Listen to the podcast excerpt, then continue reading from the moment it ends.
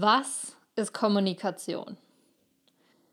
Kommunikation ist ja am Ende des Tages alles. Also klar, in erster Linie denken wir an das, was wir sprechen, aber letztendlich ist Kommunikation auch allein die, die Art und Weise, wie ich dastehe, wie ich laufe, wie du dich mir präsentierst, wie du guckst, was dein, was dein Gesichtsausdruck symbolisiert. Also Kommunikation ist wirklich ein super riesiges Feld und heute möchte ich mit dir über eine Art zu kommunizieren sprechen, die mir persönlich super weitergeholfen hat und deren Philosophie ich auch immer wieder mit in meine Themen mit reinbringe.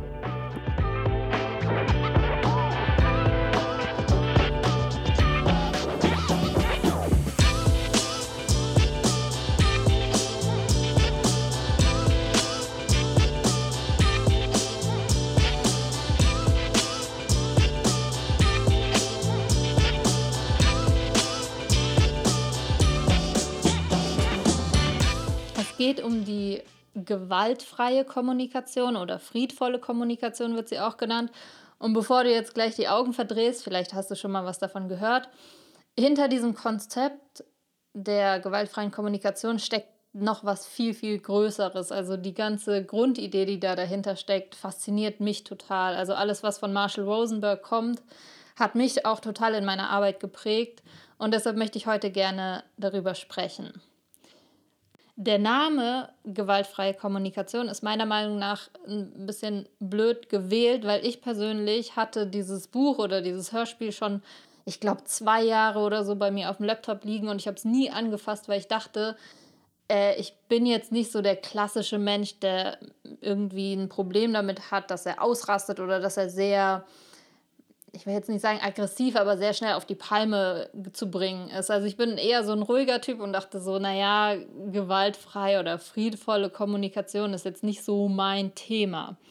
Bis ich mal reingehört habe und gecheckt habe, wow, okay, das ist was, was uns wirklich alle betrifft. Das ist wirklich eine ganz allgemeine Form, wie wir miteinander sprechen können. Also jetzt sprechen wir wirklich nur von der Kommunikation auf verbaler Ebene. Wie gesagt, es geht ja noch viel, viel weiter. Aber heute dazu.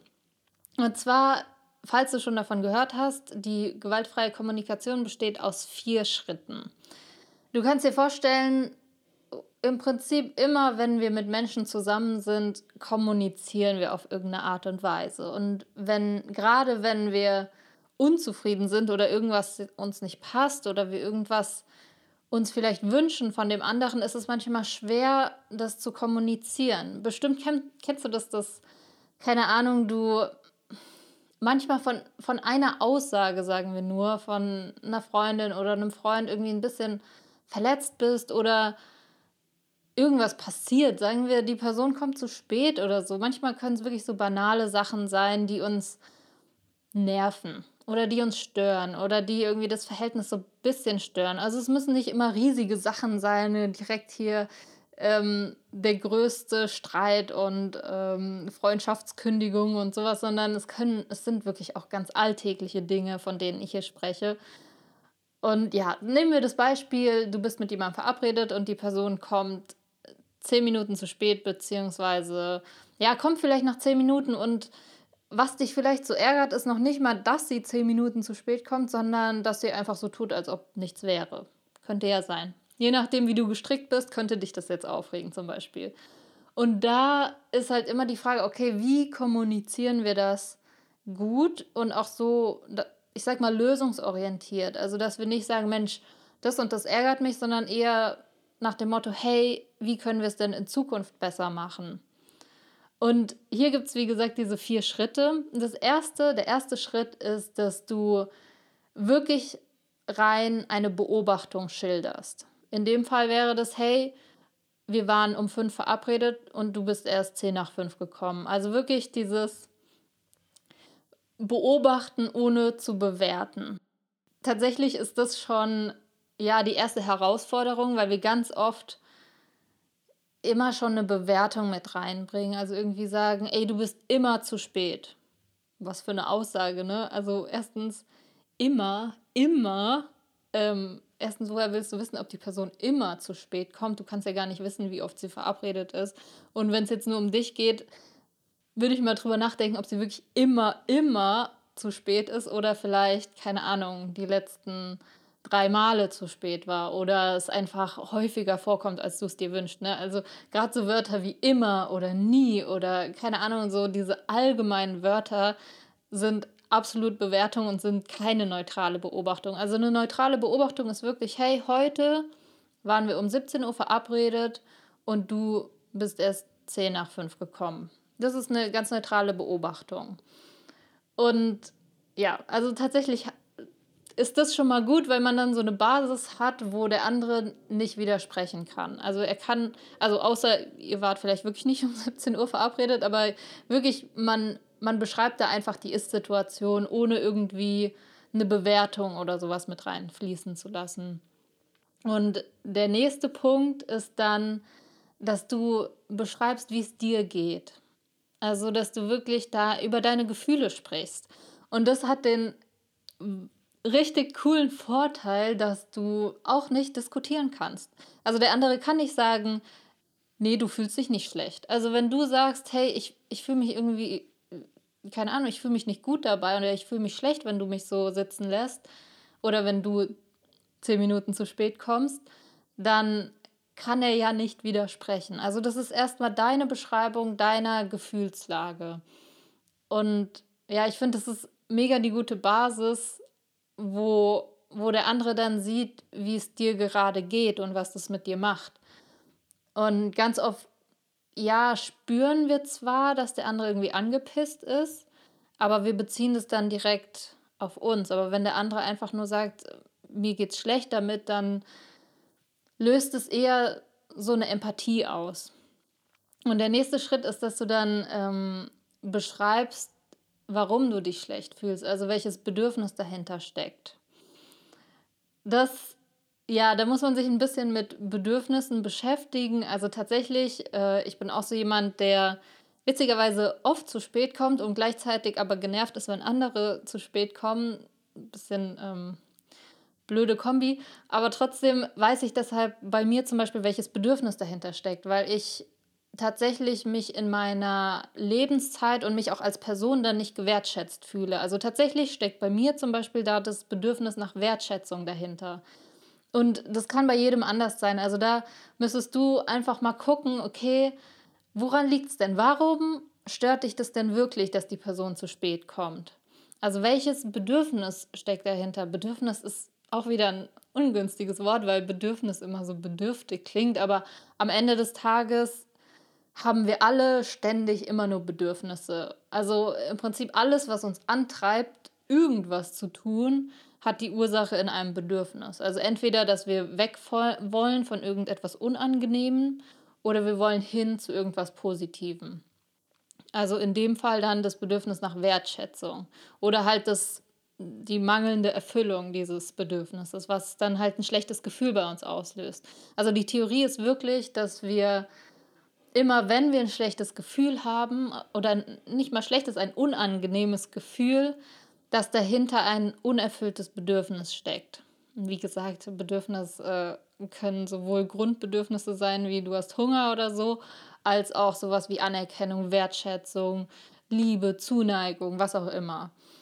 Und ja, der vierte Schritt, der letzte Schritt ist, dass du dann eine Bitte äußerst. Und ich persönlich finde den Schritt ehrlich gesagt am schwierigsten, weil da geht es darum, dass du wirklich sagst, was du möchtest. Und das, jetzt kommt das Spannende, die Art und Weise, wie du es sagst, ist sehr wichtig.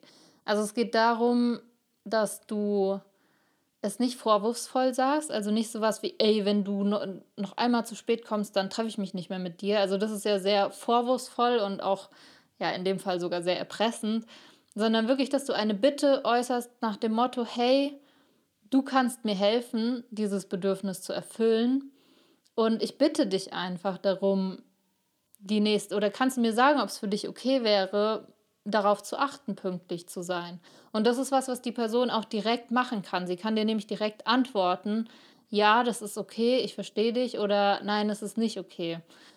Und ja, diese Bitte, die, die Energie oder die Intention, die dahinter steckt, ist da halt super wichtig. Also es gibt einmal dieses, äh, dieses klassische Bettelnde, dieses, oh, bitte, bitte und sonst fühle ich mich schlecht und keine Ahnung was da. Niemand hat Bock, so ein Bedürfnis zu erfüllen, wenn jemand sagt, oh Mann, wieso? Jetzt zum Beispiel, keine Ahnung, in der Partnerschaft, wenn dann ähm, die Frau zum Beispiel sagt so, oh Schatz, du verbringst so wenig Zeit mit mir, aber mit so einer Energie, so nach so betteln. Dann, niemand hat Bock, dann dieses Bedürfnis zu erfüllen. Oder die andere Seite ist halt dieses Fordernde, dieses, ey, es ist deine Pflicht, das zu machen. Da hat auch niemand Bock, dieses Bedürfnis zu erfüllen. Also die Idee ist wirklich, diese Mitte zu treffen, dieses, hey, im Prinzip ist es was Schönes, dass ich dich erwählt habe, sozusagen, mir dieses Bedürfnis zu erfüllen. Das klingt jetzt im ersten Moment ein bisschen, ja, nicht hochnäsig, aber vielleicht ein bisschen unrealistisch. Aber tatsächlich ist es ja so, dass, wenn du dich jetzt mal erinnerst, wann du das letzte Mal einem anderen Menschen irgendwie geholfen hast oder auch nur irgendeine Kleinigkeit gemacht hast, wo du gesehen hast, dass es ihn glücklich macht. Wenn du dir das jetzt mal vorstellst, wahrscheinlich hat es dich auch glücklich gemacht. Und das ist die Grundidee, weshalb ich diese gewaltfreie Kommunikation oder generell alles, was Marshall Rosenberg so sagt, so schön finde, weil er sagt wirklich, im Prinzip macht es uns glücklich, andere glücklich zu machen.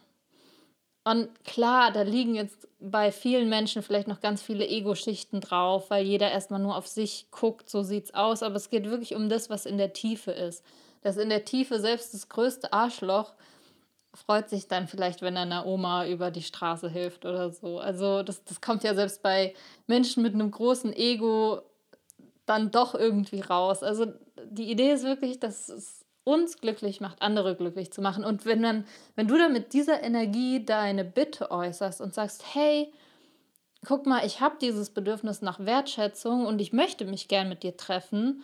Und es wäre für mich schön, wenn du das respektierst und pünktlich kommst. Würdest du das gerne machen, da kann die andere Person eigentlich nicht sagen, nö. Also, wenn sie dich mag und dir dieses Bedürfnis erfüllen möchte, wird sie auf jeden Fall Ja sagen. Und ja, das ist jetzt ein sehr einfaches Beispiel. Ganz oft ähm, treffen ja zwei verschiedene Bedürfnisse aufeinander. Also auch wieder ganz klassisches Beispiel, hatte ich letztens ein Gespräch drüber eine Beziehung ähm, und es geht um so Haushaltskram. Ne? Der eine lässt was stehen und äh, weil es ihm halt egal ist, dass es da stehen bleibt und der anderen Person ist es halt unangenehm oder sie, sie möchte halt, dass es sauber ist. Und hier, wenn, wenn die zwei jetzt zusammenkommen würden, angenommen, der Mann möchte gern, dass es sehr ordentlich ist zu Hause. Und er würde dann sagen, Schatz, wie kann es sein, wieso lässt du dein Geschirr immer hier stehen? wer schon mal nicht sehr äh, gewaltfrei kommuniziert, ähm, dann könnte die Frau jetzt gucken, okay, wie kommuniziert sie das? Also wenn sie jetzt aus ihrer Perspektive auch ihr Bedürfnis kommunizieren möchte und also tatsächlich der erste Schritt ist, äh, dass sie ihm Empathie gibt. Also am schönsten ist es, bevor wir selbst die vier Schritte abklappern, also egal in welcher, in welcher Situation du gerade bist. Du denkst, ah, warte, ich erinnere mich an Katharinas Podcast, ich möchte es jetzt mal probieren mit den vier Schritten. Und du willst irgendwas sagen. Und du merkst, die andere Person ist vielleicht auch gerade emotional. Bevor du deine eigenen vier Schritte durchgehst, gib ihr Empathie. Also es kann ein halber Satz sein, sowas wie, hey, ich verstehe, dass du dich ärgerst. Punkt. Das reicht manchmal schon. Also es reicht manchmal schon zu zeigen, so, okay, ich verstehe es. Punkt. Auch wenn du es vielleicht nicht, nicht in ihrer Situation genauso reagiert hättest und trotzdem weißt du, dass es einen Grund gibt, dass sie gerade aufgewühlt ist oder verärgert. Also es gibt immer einen Grund. Niemand ist einfach so angepisst. Egal wie unrealistisch es aus deiner Sicht ist oder wie wenig nachvollziehbar, trotzdem hat diese Person immer einen Grund, warum sie angepisst ist. Und wenn du dann erstmal sagst, okay, erstmal, ey, ich verstehe es und und dann fängst du an, deine vier Schritte. Schau mal, ja, ich habe das hier stehen lassen. Aber für mich, äh, wenn du mich jetzt so anmachst und sagst, ich würde niemals aufräumen, da fühle ich mich irgendwie voll bescheuert. Ich fühle mich voll äh, nicht respektiert, weil es stimmt auch einfach nicht, dass ich immer alles stehen lasse. Irgendwie fühle ich mich dabei voll schlecht, wenn du sowas sagst, weil ich halt auch das Bedürfnis danach habe, respektiert zu werden und ähm, ja, nicht als so ein Depp dazustehen. Also du kannst ja deine Worte benutzen, wie du möchtest. Und dann halt ist halt die spannende Frage, okay, welche zwei Bedürfnisse treffen denn da aufeinander? Weil offensichtlich ist es dann ähm, bei dem, bei dem Typen jetzt zum Beispiel, der halt es ordentlich möchte, der hat ein sehr großes Bedürfnis nach Sauberkeit, beziehungsweise wahrscheinlich haben beide ein Bedürfnis nach Sauberkeit und doch definieren sie es unterschiedlich. Das ist auch nochmal so ein Riesenthema. Äh, da gibt es nochmal einen extra Podcast zu. Aber jetzt an der Stelle, zwei Menschen sprechen von Sauberkeit. Für den einen bedeutet Sauberkeit, nirgendwo darf irgendwas rumliegen, nirgendwo darf auch nur ein Wassertropfen sein, alles muss perfekt aufgeräumt sein und nirgendwo Staub oder irgendwas. Und den, für den anderen bedeutet Sauberkeit halt, es ist okay, wenn mal was rumsteht, Hauptsache man hat hier keinen groben Dreck oder, ne, keine Ahnung sind einfach zwei unterschiedliche Definitionen. Und darüber muss man einfach sprechen. Das heißt, äh, er würde sagen, ja, hier, ich habe ein Bedürfnis nach Sauberkeit. Für mich bedeutet es, dass nie irgendwas hier rumsteht. Und dann würde ich vielleicht sagen, verstehe ich. Aber für mich, ohne aber, für mich ist es eine Einschränkung meiner Freiheit, dass ich mich frei in meiner Wohnung bewegen kann und auch mal eine Tasse stehen lassen darf. So, das heißt, bei mir ist vielleicht das Bedürfnis nach Freiheit und bei ihm das Bedürfnis nach Sauberkeit. Und dann, ich meine, wenn man das weiß, dann kann man ja darüber sprechen. Man kann ja darüber sprechen, was die Personen sich wünschen, was sie wollen und vielleicht wenn ich dann das nächste Mal die Tasse erst stehen lassen will und es dann sehe, freue ich mich vielleicht sogar, dass ich sie wegräume, weil ich weiß, aha, jetzt habe ich sein Bedürfnis nach Sauberkeit erfüllt. Und gleichzeitig andersrum, wenn er dann mal sieht, okay, da steht jetzt eine Tasse rum, kommt vielleicht im ersten Moment, ach, ich mag es aber sauber und dann kommt, hey, aber guck mal, dadurch ist jetzt ihr Bedürfnis nach Freiheit erfüllt und er freut sich dann vielleicht sogar, dass er mein Bedürfnis nach Freiheit erfüllen kann und räumt es dann einfach selbst weg. Ne? Also das wäre zum Beispiel so ein Kompromiss, wo man sagt, hey, okay, wir nehmen aufeinander Rücksicht und gleichzeitig wissen wir, dass es nichts gegen die andere Person ist, sondern ja, was mit dem eigenen Bedürfnis zu tun hat, weil so ist es letztendlich immer. Und ich glaube, das Hauptproblem ist, dass wir immer erst mal denken, die andere Person macht es irgendwie, um uns zu schaden oder so. Es ist total irrational, wenn man mal drüber nachdenkt und doch ich weiß nicht, wie das bei dir ist, wenn irgendwer dich anders behandelt, als du jetzt andere Personen behandelst. Ne? Wir gehen ja grundsätzlich immer davon aus, dass jeder so denkt, wie wir selbst denken, was ja eigentlich auch Quatsch ist. Aber das ist so, ja, ich würde niemals zu spät kommen, wieso macht der das dann? Ich wäre niemals so respektlos zum Beispiel, wieso macht der das dann? Und ähm, ja, da einfach mal sich klar zu machen, okay, der macht das nicht, um mir zu schaden, sondern bei ihm steckt dann auch ein Bedürfnis dahinter. Weil er zum Beispiel, was weiß ich, in dem Moment war ihm wichtiger, noch mal kurz äh, mit seiner Schwester zu telefonieren. Und dieses Bedürfnis war bei ihm halt viel größer als dieses Bedürfnis, jemand anderem gegenüber respektvoll zu sein, beziehungsweise definiert er Respekt wahrscheinlich auch anders oder die Wertschätzung der Lebenszeit von anderen Personen. Also es ist letztendlich immer wieder nur eine Definitionssache, über die man sprechen muss, weil wir benutzen teilweise gleiche Wörter, wie zum Beispiel Sauberkeit. Ja, es muss sauber sein. Ne? Sauber ist einfach nur ein Wort. Aber was da wirklich für uns dahinter steckt, ist für jeden so individuell. Also jeder hat so eine kleine Liste, was alles sauber bedeutet und was nicht. Und die kann ja gar nicht bei jedem gleich sein. Und deshalb ist es so wichtig, dass wir lernen, gut miteinander zu kommunizieren und diese vier Schritte mit erstens Beobachtung, zweitens, wie fühle ich mich dabei, drittens, warum fühle ich mich so, also welches Bedürfnis steckt denn dahinter und dann viertens diese Bitte so, hey, wenn du möchtest, hilf mir doch, dieses Bedürfnis zu erfüllen, aber einfach ganz offen und ehrlich.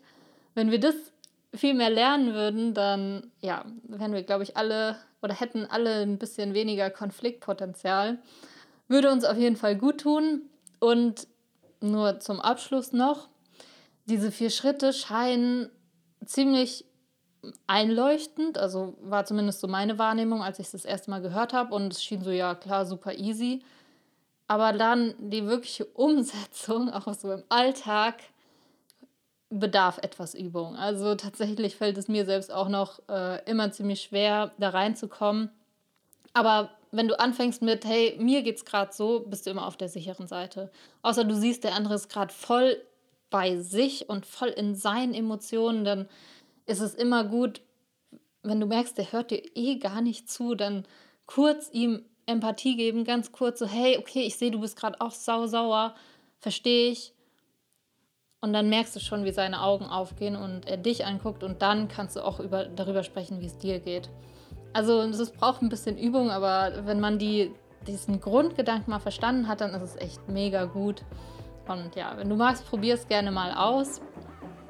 Übrigens, falls du das ganze Thema Verstehen interessant findest und auch die Art und Weise, wie ich jetzt bestimmte Dinge auseinandernehme und darüber nachdenke, dann findest du auf meiner Website die Einführung in die Kunst des Verstehens, eine PDF mit ein paar Fragen und Übungen.